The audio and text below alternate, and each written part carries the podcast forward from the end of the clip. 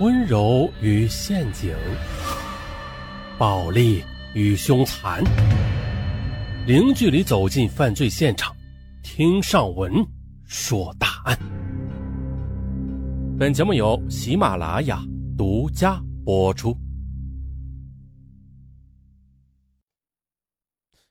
二零零六年的一月二十七日，距离中国农历大年除夕仅有一天的时间了。全国上下到处洋溢着节日的喜悦，就连国内规模最大的中药材交易中心亳州大药行，此时也没有了往日商贾如织的喧闹，哎，出现了一年难得的平静。进入腊月以来的连续几场雨雪，把原本冷清的交易中心周围的街道变得是更加冷清了。即便有少数的散客偶尔走进了中心北侧几家半开半闭的店铺内，也是来去匆匆。此时。家在甘肃的药商马忠孝，由于他的生意很不错，加之妻子和两个年幼的女儿常年跟随着自己，往年啊为回到老家过年，来回途中的奔波也是让全家人苦不堪言。为此呢，经过夫妻商议了，决定啊今年就在亳州过年，顺便的也让孩子们熟悉一下亳州过年的风土人情。从离开甘肃老家的马忠孝夫妻来到亳州。专做虫草生意，算起来已经有七个年头了。这七年来的夫妻二人，凭借商人的睿智和勤奋，以诚实待人，以信义经商啊，使得生意日益红火。仅去年的马忠孝店铺的虫草交易额就高达千万元之多，在当地专营虫草的商场上已经是小有名气啊。虽人在异乡，但是却挥发着北方汉子的豪爽。在当地也是结交了不少朋友和生意伙伴，亳州呢逐渐的成为了他和全家人的第二故乡。这天下午六时许，夜幕慢慢降临了。尽管已经是到了打烊的时间吧，但是两个活泼好动的女儿不时的进进出出在玩耍。啊，在这半是店铺半是家的门面里，自然也就没有开门或者闭门的区别了。只是呢，把门面的卷帘门拉下一半。这一家人围坐在火炉旁，整个房间都是暖洋洋的。可是，正当一家人说笑间呢，两个身材强壮的男人弯腰闪了进来。只见呢，这两人刚进门，其中一个人就喊道：“老板，春节给人送什么样的礼好啊？”哎，见有生意上门了，全家人呢都暂时的停止了玩笑。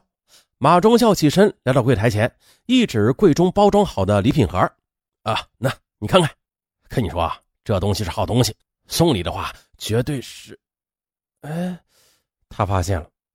这来人他没有看礼品盒，双眼啊就这样直勾勾的、冷冷的盯着他，也不言语。这时呢，马忠孝又发现了屋内不知何时又出现了一名男子，他猛地将悬着的卷帘门给拉了下来，眼中露出吓人的凶光。你你们，马忠孝忍不住打了个寒战，一种不祥的预感一下子笼罩了全身。当他准备冲向大门时，一切都已经晚了。一双有力的大手从后面抱了上来，还没等他有任何反抗呢，这锤子、刀子便向他打来。马忠孝一声没吭的就歪倒在地上。此时，还在床边玩耍的母女三人也被眼前的情景给惊呆了，准确来说，是吓傻了。他们还没有明白过来这到底是怎么回事时，刀子、锤子就像雨点般的又向他们袭来，顷刻间呢，母女三人也是倒在血泊之中。在确认了一家四口倒在血泊之中，并且不再挣扎之后，一脸狰狞的男子便迅速的洗劫了一楼店铺内所有的虫草之后，打开店门，若无其事的走出了店铺，然后啊，又将卷帘门给重新拉了下来，之后的迅速的消失在寒冷的夜幕之中。十八点五十二分的亳州市公安局指挥中心的幺幺零报警电话骤响，电话里边传出一个女孩微弱的声音：“喂，我这里出人命了，你们快来，在大药行东面农行啊，第二家，俺卖货，人家说要货，进来就捅俺爸爸几刀，俺爸名叫马忠孝。”三分钟后的民警抵达报警地点，一下车就听到一面门面房内传出小女孩的尖叫声。顺着声音，民警快速拉开店门，一股浓重的血腥味扑面而来。只见屋内血污满地，一名中年男子倒在店铺中间的血泊之中。另外的里边的一名妇女和两个女孩也是如此。我在这里，快救救我！其中呢，一名十岁左右、满脸是血的女孩突然站了起来，踉踉跄跄的朝着民警跑过来了。民警见此，迅速的将小女孩抬上了幺二零急救车，一面疏散围观群众，一面对现场进行保护。经医护人员检查发现，屋中其余三人已经死亡了。侥幸逃脱劫难的小女孩，此时头部遭受重创，随时有生命危险，必须啊送医院进行紧急抢救。接着，刑警迅速围绕现场勘查、走访开展工作。同时呢，数十名巡防民警紧急赶往设在出城各重要路口的治安卡点，还有对所有进出城区的车辆及可疑人员进行严格盘查。其他警力则对各自辖区的车站、街道、宾馆、饭店、桑拿等重要的复杂场所进行地毯式的搜索。一月二十八日零时三十分，局领导赶到医院，要求院方不惜一切代价，全力抢救受害人。作为受害人一家四口唯一的幸存者，小女孩是凭借智慧佯装死亡骗过犯罪嫌疑人的，这的确是个奇迹。她的及时报警，不仅为警方赢得了时间，同时还作为本案的唯一目击者，给本案的破案工作提供有价值的线索。于是，为了保证受害人的安全，局领导抽出八名男女民警负责警戒和照顾女孩生活，实施二十四小时值班，不经市公安局主要领导同意，任何人不得与小女孩接触。二十八日凌晨二时三十分，案情分析会在市公安局的二楼召开，成立专案工作组，紧急抽调一百二十多名民警投入案件侦破。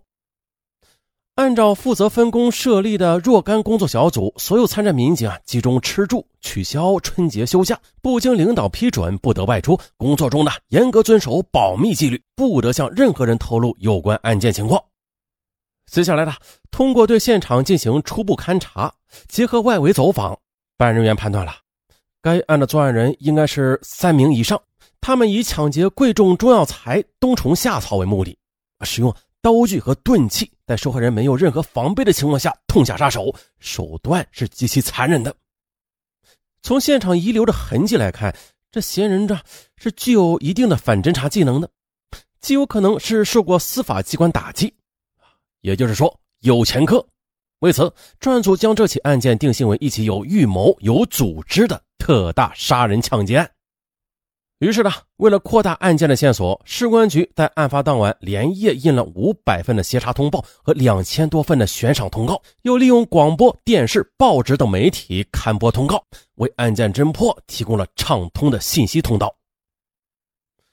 二月一日，在值班民警、医护人员的精心照料和努力之下，在经历了四天四夜的与死神抗争，本案中唯一幸存的女孩马花花终于从昏睡中苏醒了过来。并且向警方叙述了案发的全部情况，为案件侦破工作提供了重要线索。